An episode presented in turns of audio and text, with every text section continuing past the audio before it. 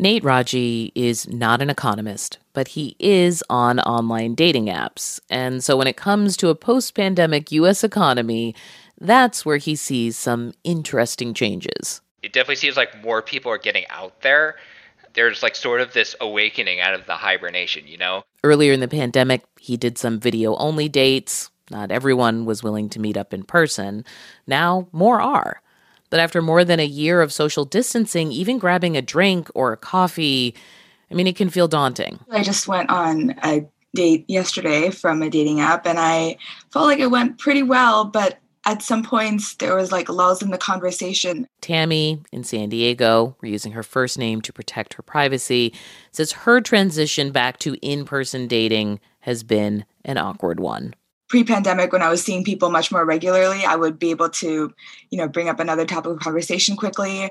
But uh, my mind isn't like firing on all cylinders as quickly as it used to. So i definitely think it'll take some time for me to be able to socialize as well as i was before that's social awkwardness it's not just on dating apps in high schools across the country, students are suddenly finding themselves sitting in physical classrooms next to people they've been on video calls with all year. I was sitting next to this girl and I'm like, I don't know who you are.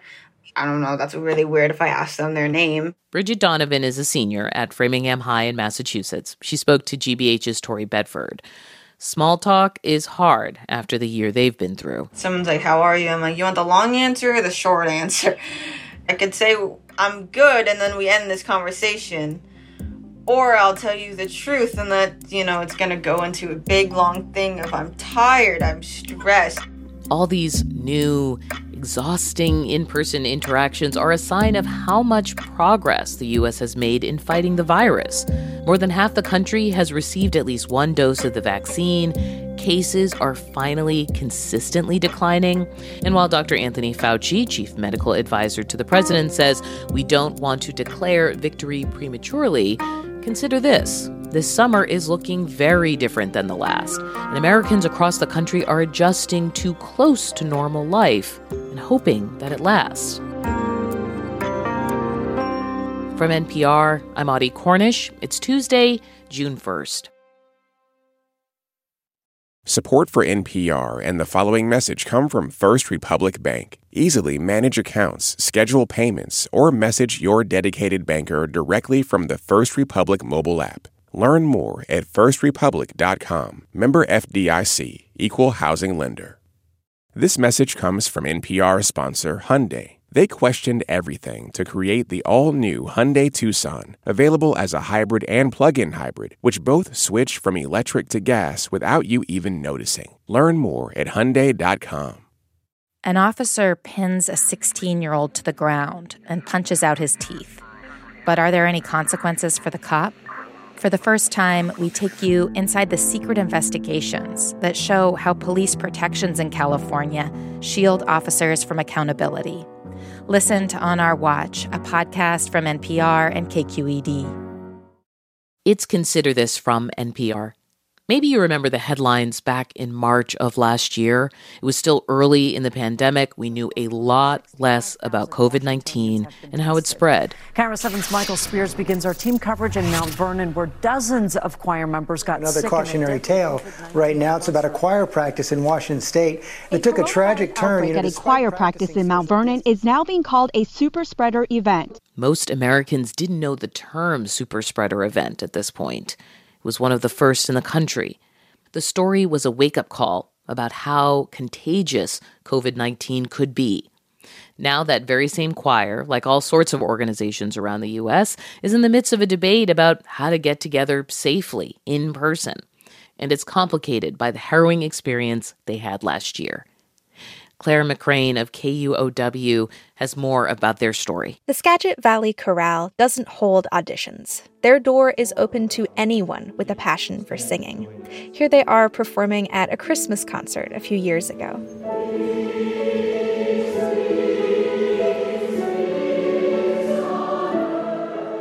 The choir's Super Spreader event happened early in the pandemic at a rehearsal on Tuesday, March 10th, 2020. Ruth Backlund is one of the group's co presidents. It was just general consensus that if you observed social distancing and washed your hands, you'd be fine. And so we did that. To the extreme, we did that. The choir loaded up on hand sanitizer and spread out in their practice hall at a local church. They sang together for two and a half hours. Never a sneeze, never a sniffle, never a cough from anybody that was there. But just a few days later, singers started coming down with symptoms. Of the 61 people at practice, 52 were diagnosed with COVID. Several people were hospitalized, and two of the choir members died. This particular incident was one of the first strong pieces of evidence that there could be airborne transmission. Dr. Lea Hamner works at the Skagit County Public Health Department. Because it just seems mathematically impossible that you would have 52 people get sick all at once. This event was a turning point in scientists' understanding of the virus. So now let us all say good evening with proper Good evening. Good evening. Yes. A year later, the chorale is rehearsing over Zoom. Let's do some spending some time with the altos. Let's all sing the alto line. They're planning a return to in person rehearsals this fall, which has led to conflict over a vaccine requirement unless there's a medical reason that they can't do it, I hope that people would really think of it as a kindness to the people around them and, and protecting the group as a whole. That's Nina Tallering. She sings in the choir with her mom. Both her parents got COVID during the outbreak. It's hard for me that this has become kind of a political issue, you know, getting the vaccine, wearing a mask, and that we're not trusting in experts. Other choir members don't want to get a vaccine among them Carolyn Comstock. I got all my kids their vaccines. I'm a believer in vaccines for those things. But I had COVID and I had a pretty good case of it. As far as I'm concerned, I don't need a vaccine. The CDC does recommend getting vaccinated even if you have had COVID. Comstock believes it should be a personal choice. Now, that may mean that the Skagit Valley Chorale decides that I don't get to sing with them. Others say without a vaccine requirement, they will leave the group. Right now, it's unclear what decision the choir will make, but co president Ruth Backlund hopes the love of singing will keep them together. It doesn't really matter how you feel politically, how I feel politically. If our voices blend, it doesn't matter, does it? The Skagit Valley Chorale will be singing together come fall. The question now is who will still be in the choir? And who will walk away? Clare McGrane of member station KUOW.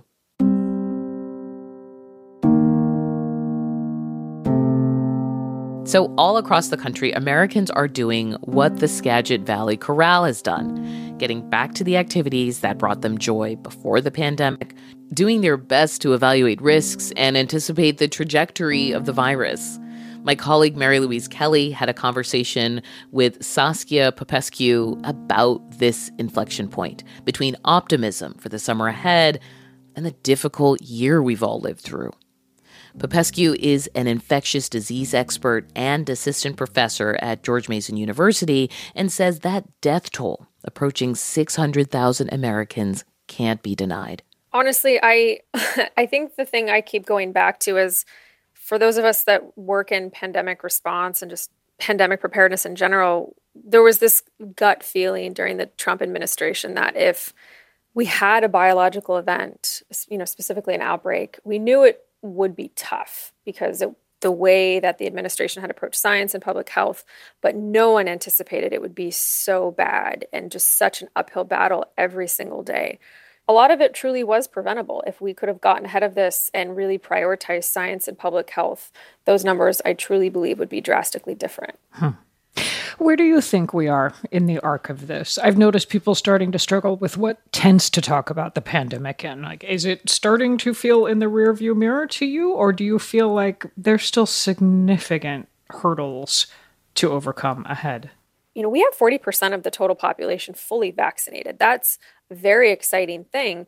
And it feels like we're starting to get ahead of this. But then I see the daily numbers of vaccines administered just declining, and we're struggling to get more people vaccinated to get them to want to be vaccinated. But that's also this very US focus. I was just discussing this with a friend because it feels like everybody in the US is just, oh, COVID's over. And the rest of the world is struggling to get vaccines. You know, India is still dealing with like 200,000 cases a day. We've got really severe situations in Argentina and Colombia and Brazil. And I, you know, I can't help but think we're starting to become very US focused with this. And this is hmm. truly mm. a global issue.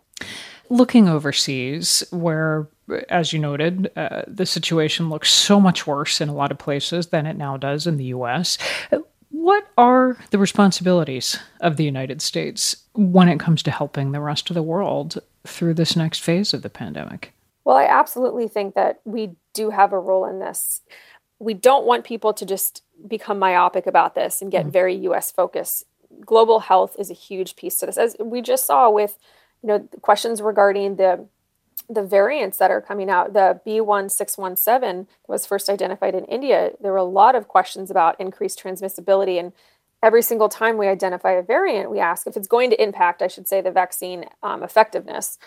And if we're asking ourselves those questions, but we're not investing in global public health and global disease mitigation and vaccine distribution, then you know, we have bigger issues at hand because we're never going to get ahead of this if we don't start supporting other countries in mitigation and vaccination.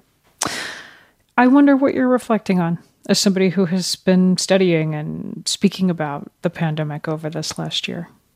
Oh, that's a big question. I think right now I'm I'm really reflecting on the mental health struggles that we're all going through right now. Mm. I think there's a lot of fatigue, a lot of exhaustion, and some trauma we've all experienced. So I, I reflect on that and how we can better support each other. But as we've discussed, I, I simply am so worried and concerned that we're not thinking about the global context of that. And it really worries me. So I'm I'm trying to just really be mindful that.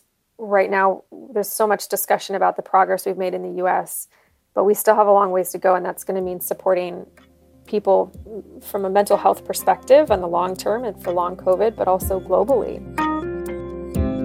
Saskia Popescu, infectious disease expert and assistant professor at George Mason University, speaking with my colleague Mary Louise Kelly. You're listening to Consider This from NPR. I'm Audie Cornish.